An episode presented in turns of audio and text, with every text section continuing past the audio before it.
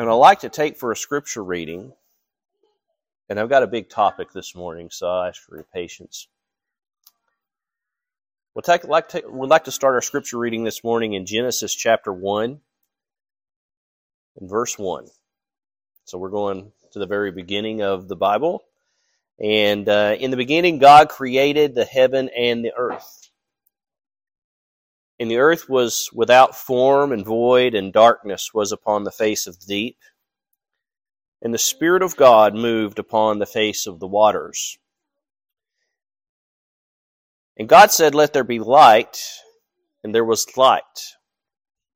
And God saw the light, that it was good. And God divided the light from the darkness. And God called the light day, and the darkness he called night. And the evening and the morning were the first day. And then I'd like to drop down to the 14th verse in this chapter. And God said, Let there be lights in the firmament of heaven, of the heaven, to divide the day from the night, and to let them be for signs and for seasons and for days and for years, or in years, and let them be for lights in the firmament of heaven to give light upon the earth. And it was so.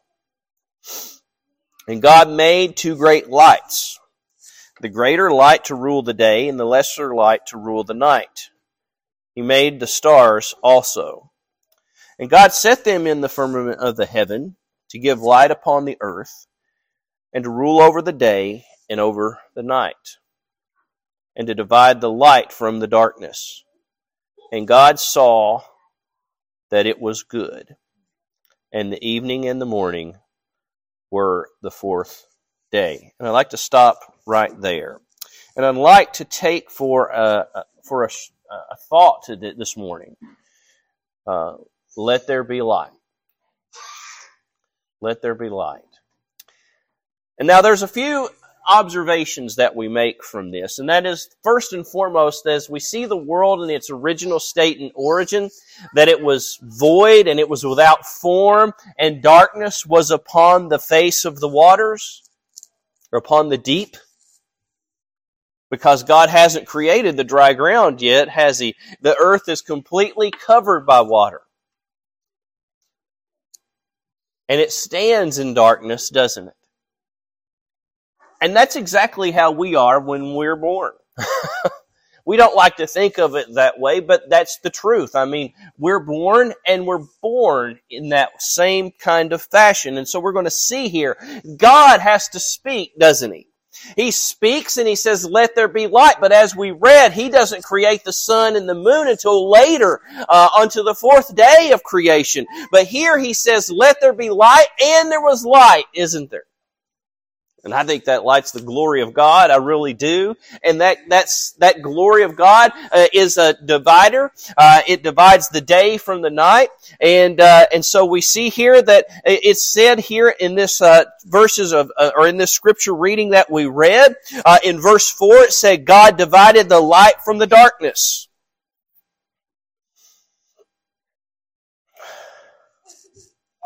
And then as we read down a little further, God divided the light from the darkness. Again, he reiterates that point that the light and the dark uh, are divided. They're not. They don't have. They don't have fellowship one with another, do they? When one is appeared, the other one is absent. And actually, you can see this, that darkness is present prior to light becoming, uh, prior to the presence of light. And so, light actually causes darkness to scatter away, doesn't it? And so when darkness reigns, it's not because there is no light. It's, well, it's because there is no light. It's not because darkness has conquered it, is kind of the thought I wanted to think of there, where I tried, where I wanted to go. But we see here, uh, that God has created the heavens and the earth. And, he says, let there be light. And so, uh, you know, we're going through creation and God created all things. But now I want to look for just a minute over in, uh, in, and you don't have to turn over there every time I turn, but we're going to look in for in John in the Gospel of John in the first chapter of John because uh, John begins his gospel in the same way that the book of Genesis begins in the beginning, uh, and John says, "In the beginning was the Word, and the Word was with God, and the Word was God." Now that word there means logos or that the divine, uh, the the divine standard. Uh, and that's what all of us are called, uh, what all of us will be measured by is the divine standard. And the same was in the beginning with God. And all things were made by Him, and without Him was not anything made that was made. And that's a point that's picked up by the psalmist in the 33rd division of the Psalms where it says, By the word of the Lord were the heavens made, and all the host of them by the breath of His mouth. Uh, but that's not the point that I want to touch on here. Uh, John goes on a little further and he talks about this and it says, in him, meaning that word was life, was the life, and, uh, and the life was the light of men. And, uh, and then in the, ver- the fifth verse it says, and the light shineth in darkness, and the darkness comprehended it not. Now that word that is translated there as comprehended, and I think most of us know what it means to comprehend something, right? It means to have an understanding about it. Uh, it means to, to know what it is that you're talking about. Uh, and to a certain degree, uh, that is true and it's per- to perceive. But the word here that's translated, uh, the Greek word that is translated as comprehended is katalambano. Uh, it's a verb. Uh, and here's what it means. Uh, it means to take eagerly, that is to seize.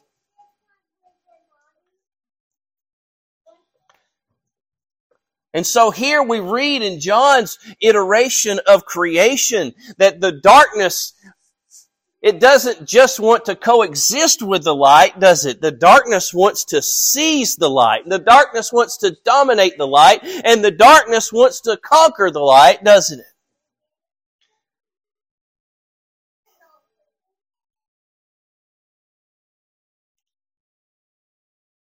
We would like to think that that's not the case, but that's just simply the case. Darkness never wants to live peaceably with light. The light will live peaceably.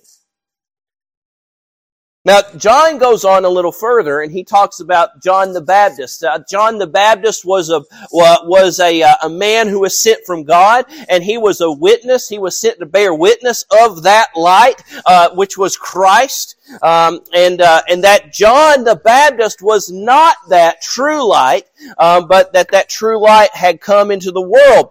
Uh, and in verse 10, John writes this and it says that he was in the world and the world was made by him and the world knew him not. Uh, he came unto his own and his own received him not. And so we can see here that just as it was in the day of creation when the world stood in darkness and God said, let there be light, that even here at the manifestation of Jesus Christ, and that is his being born into the world, uh, that here Jesus is in the world, uh, tr- the true light of God, uh, and uh, the world didn't even know it it was completely ignorant to the fact that the true light of God had been born into the world in Bethlehem.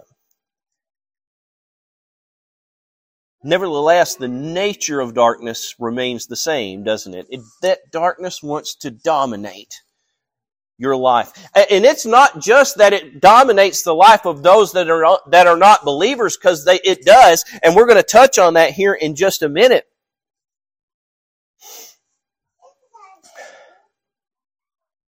It does dominate the life of those who haven't believed.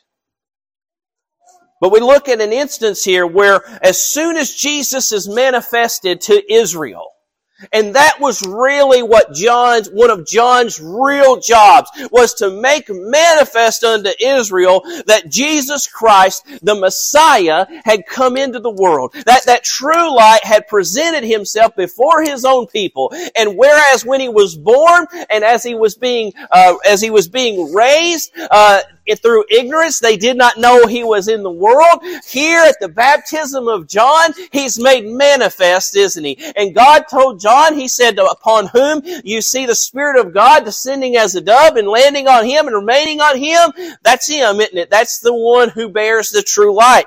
And so here uh, we see that after Jesus is baptized, that immediately the Spirit of God whisks him away, doesn't it, into the wilderness, where by 40, uh, during the period or the span of 40 days and 40 nights, he's tempted by Satan. Now there's a, there's something, isn't it? That those of us that are saved, if we believe that we are, by virtue of being saved, not going to be tempted of the devil, uh, we're fooling ourselves, aren't we? Because the darkness which is uh, which is personified in Satan uh, and in those that followed after him, that darkness which is personified in them, if they are so bold, if he is so bold that he would attack Christ, we shouldn't be so foolish as to think that He would not do the same to us. And you say, well, why would He do that? And why would He do that? If He can't touch us, if He can't take away our salvation, why would He come after us? And the answer is very simple. And it is because He doesn't want you to be an influence on somebody else who's already under the spell of His dominion.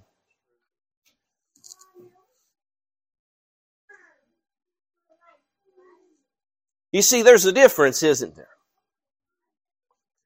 Satan already knows what his end is. And all the angels that fell with him from heaven, they already know what their end is. They know that, that God has created a place for them to exist in for eternity. That day is coming, isn't it? Where they'll be permanently abolished. They'll be permanently cast into the lake of fire.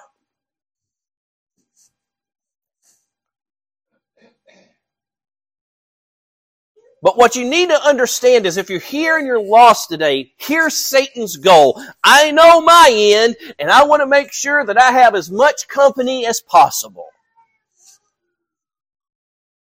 I've heard people say time and time again, uh, even before I got saved and even after I've been saved, when you're talking to people uh, and they're considering life and, and they want to live up and they want to have a good time while they're in this world, and I want to have a good time while I'm in this world. I want to enjoy life. I want to do the things uh, that God will permit me to do. Uh, one of the things I love to do, which I never ever imagined that I would love to do it, I love to come to the Lord's house.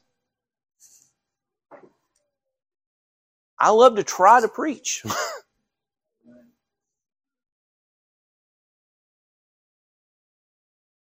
I have a great desire to one day, what Brother Matlock talked about, to see people in droves again, experiencing the conviction of the Holy Spirit and falling down and begging God to save their soul. And when they come up, they're completely changed.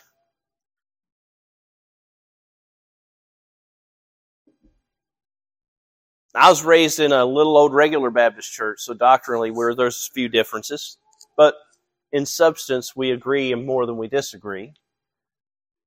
They're a little more, they're a little too Calvinistic, but even they've split over that.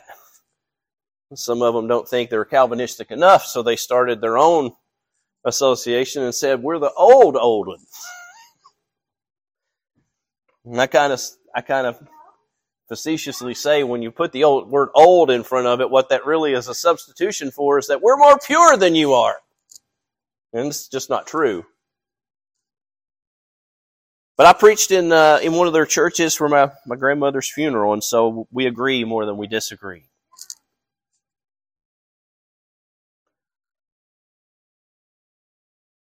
But we read where God says He divided the light from the day. And if you've ever, if you've truly been saved, that should be noticeable, shouldn't it? I'll, I'll touch on my uh, my great uncle. I'm just going to touch on my great uncle. I can't speak for anybody else. I can speak for him though, because I knew him, and uh, my, I've heard my mother and I heard my grandpa when he was alive talk about him because it was his brother. And he was very rough when he was, uh, when he wasn't saved, when the darkness had the hold of him and, and, and but he got under conviction. And when he came up from, when he, when he got saved, mom said he was a completely different person. Completely different. The things that he enjoyed before, he no longer enjoyed. He no longer found satisfaction. A matter of fact, what you may find yourself doing, you may get saved and you may still be trying to fit in with the group that you ran with before. God divided the light from the day, didn't he?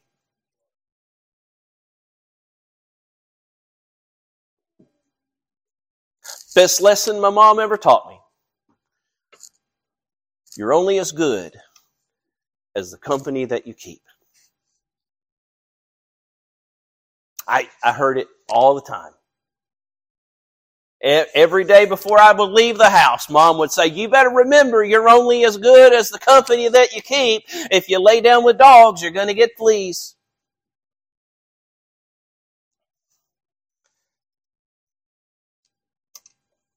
But people like to look at Christ and say Christ came into the world and made everything and uh, every person the same, made them righteous. But God said he brought, but Christ said that he brought a sword, didn't he? You know what that sword does? It still does the same thing today, doesn't it? As it did there at the dawn of creation. It, it divides, doesn't it? You know what it divides? It divides the light from the dark, doesn't it?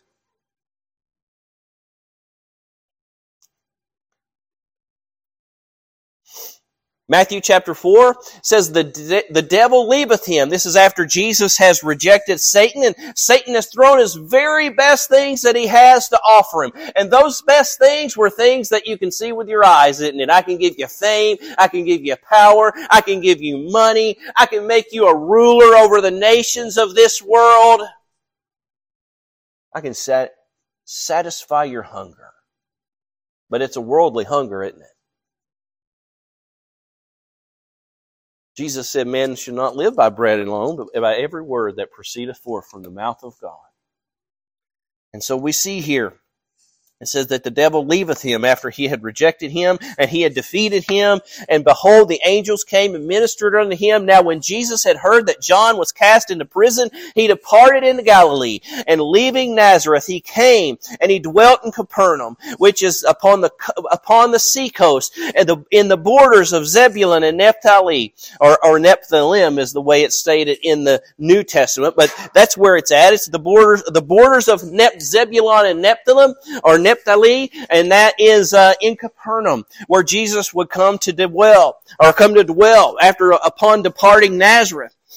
And it says that it might be be fulfilled, which was spoken by the prophet uh, or by uh, by Isaiah the prophet, saying, "In the land of Zebulun, the, in the land of Nephthalim, uh, by the way of the sea, beyond Jordan, Galilee of the Gentiles, the people which sat in darkness saw great light. They saw a light that no person prior to them had ever beheld. Not since God spoke upon the face of the earth and said, let there be light, and the light and the day were divided. You see, they had come to worship those two discs in the sky in so many ways. And they would look at the sun and they would give it the title of the King of Heaven. And they would look at the moon and give it the title the Queen of Heaven. And it, they would worship it and they would worship uh, different variations around it. And that time of ignorance, God winked at is what Paul said. But now it's commanded for all men everywhere that they should repent. Because why? Because light has come into the world. Light has come. Jesus has come into the world. Jesus has manifested himself. And notice how he manifested himself. He didn't manifest himself in some great way, did he? Well, Satan, he manifests himself with a lot of pomp and circumstance, doesn't he? Satan wants the preeminence. And Satan wants to be acknowledged as preeminent. Satan wants you to look at him as something to be desired. But you know what? The truth is, if light's in you, you don't need a lot of pomp and circumstance, do you? Paul touched on that.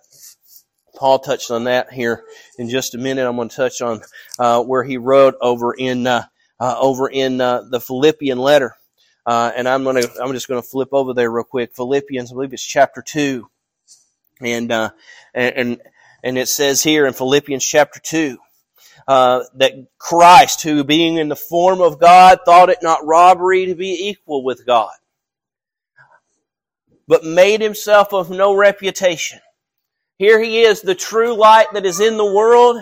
Uh, Christ makes himself of no reputation. You know, everything in this life, it revolves around reputation, doesn't it? We often look at people, whether or not they are good or bad, based upon their reputation alone. Where do you think the saying, your, rep, the, your reputation precedes you, comes from? Christ made himself of no reputation. Here he is, God in the flesh, and he could have presented himself in glory, couldn't he? But here he presents himself of no reputation and takes upon him the self of the form of a servant and was made in the likeness of men. And being found in the fashion of a man, he humbled himself and he became obedient unto death, even the death on the cross. Remember, I said that the darkness, the real goal of darkness is to apprehend, it's to apprehend the light if it can't understand it, doesn't it? And that's exactly what we see happen as we go back and we look here. Uh, the fulfillment of the, uh, the ninth chapter of Isaiah, uh, we've already touched on that, uh, in Mark and Matthew chapter 4. Uh, but we study here just for a few minutes longer, and I'm not going to tear your, uh, patience here much longer that that relationship between the darkness and the light, it has existed from the very beginning of the creation, uh, and that the darkness has always wanted to conquer it, uh, but it just can't, can it? You know, it just can't. It never will be able to. We touched on Cain and Abel. Cain and Abel is a perfect uh, example of this of this uh, exact thing here of the darkness wanting to conquer the light if it can't comprehend it. It lays hold on it, doesn't it? It lays seize upon it. And, uh, and if it can't comprehend it, if it can't do that, then it'll apprehend it and take it by force and it will overcome it. Wrong. That's already been proven wrong. Matthew chapter 26 verse 47. And while he spake, being Jesus, lo, Judas, one of the twelve, came, and with him uh, a great multitude with swords and staves from the chief priests and the elders of the people. The darkness came to compre- to seize the light, didn't it? Because it could not comprehend the teachings of Christ. It could not comprehend the teachings of truth because they did not know the truth. They did not know God. Remember what the what John wrote. He was in the world, and the world knew him not. He came unto his own, and his own received him not. Because they did not know him, did they? They were still in the state that Jeremiah wrote about. They were uncircumcised in their heart.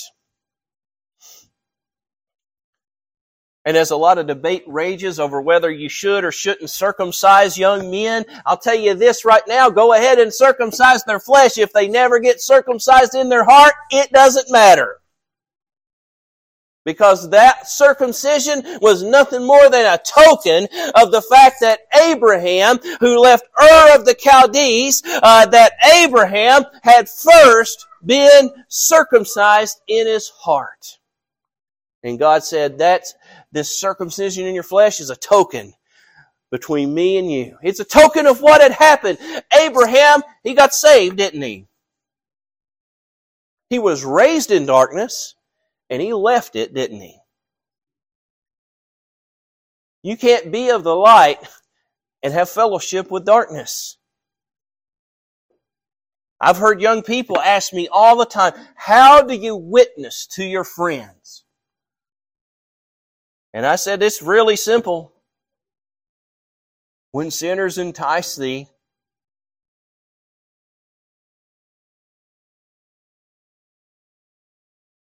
don't tell them no.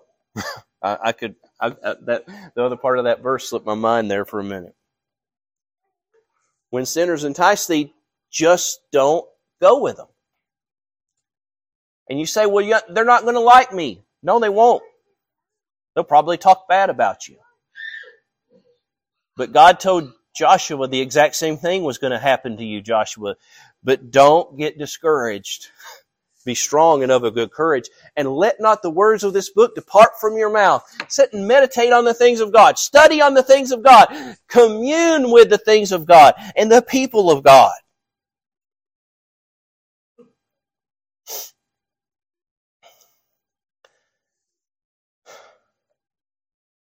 Well, the darkness thought they had done a good, done something big when they took Christ, didn't they? And they put him on a mock trial and they humiliated him before the world.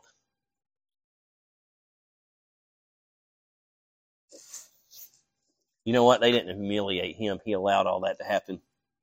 He said, Do you not know presently I could call ten legions of angels and be delivered from you? And so we know that, that Christ did it all. Why did he do it?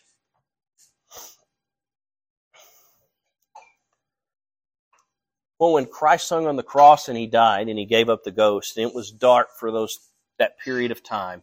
Darkness thought it had won, didn't it? It thought it had won. But then Mary and a few others went to go to the tomb that morning, and they encountered an angel, didn't they? In the glory of God, they encountered an angel. And the angel said unto the women, Fear not ye, for I know that ye seek Jesus, which was crucified. He is not here, for he is risen. And he said, Come and see the place where the Lord lay. And you know what's amazing? You know what's amazing about uh, the ninth chapter of the book of, uh, and we're going to touch on this as it is, it is the Christmas season. Uh, we're going to touch on this in Isaiah chapter 9 and verse 6. Isaiah wrote this, didn't he? He said, For unto us a child is born. He's writing about Christ, you know, uh, you know, thousands of years before that Christ would be born into the world, but he's writing about his birth in the past tense, isn't he? It's so certain that he's going to be born into the world that, that Isaiah writes about it in the past tense. For unto us a son is born, meaning it's all, he's already been born. But that's how certain his arrival in the, in the world would be. That's how certain his victory would be, isn't it? And so that's what we see happen there at the resurrection. Uh, we see that the victory of light over darkness is sealed forever, isn't it? And it's settled in heaven. Uh, and I'm thankful that that's the case. Uh, we read here, uh, and what's the difference between Christ and any of the other mythical figures? That is, after he was resurrected, he was seen, wasn't he?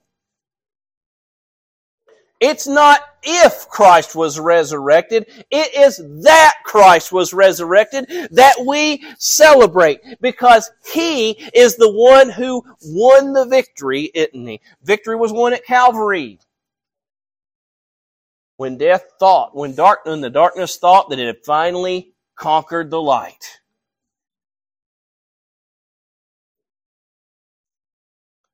Paul writes, and I'm going to close with just a couple more verses. Paul writes in 1 Corinthians chapter 15 verses 5 through 9, he says, and that he was seen of Cephas and then of the twelve, that's after Mary, and after that he was seen above 500 brethren at once, where at? In Capernaum, in Galilee, where to the people in darkness shone a bright light of whom the greater part of them remain unto this present, but some are fallen asleep. And after that, he was seen of James and of, all, of, and then of all the apostles and of all that he was seen of me also as of one born out of due time. For I am the least of the apostles, am not meet to be called an apostle because I persecuted the church of God. And so Paul lays out all of those who, who witnessed, didn't they, the resurrected Christ. But Peter got a glimpse. Peter, James, and John got a glimpse of what was coming on the Mount of Transfiguration when Christ was transfigured.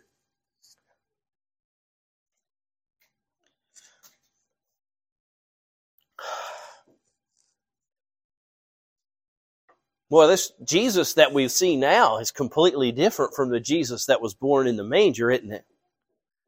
He's completely different in all of his glory.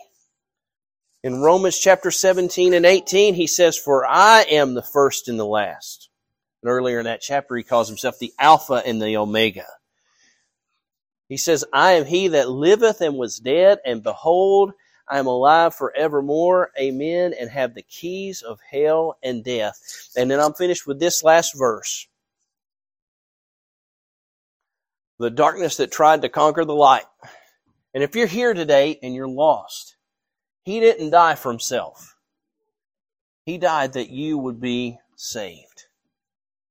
He died that you would have the opportunity to share in the glory that he had before the world was and that he had asked of his father there on the top of the Mount of Olives that he be restored with. He asked for that so that he might share it with you.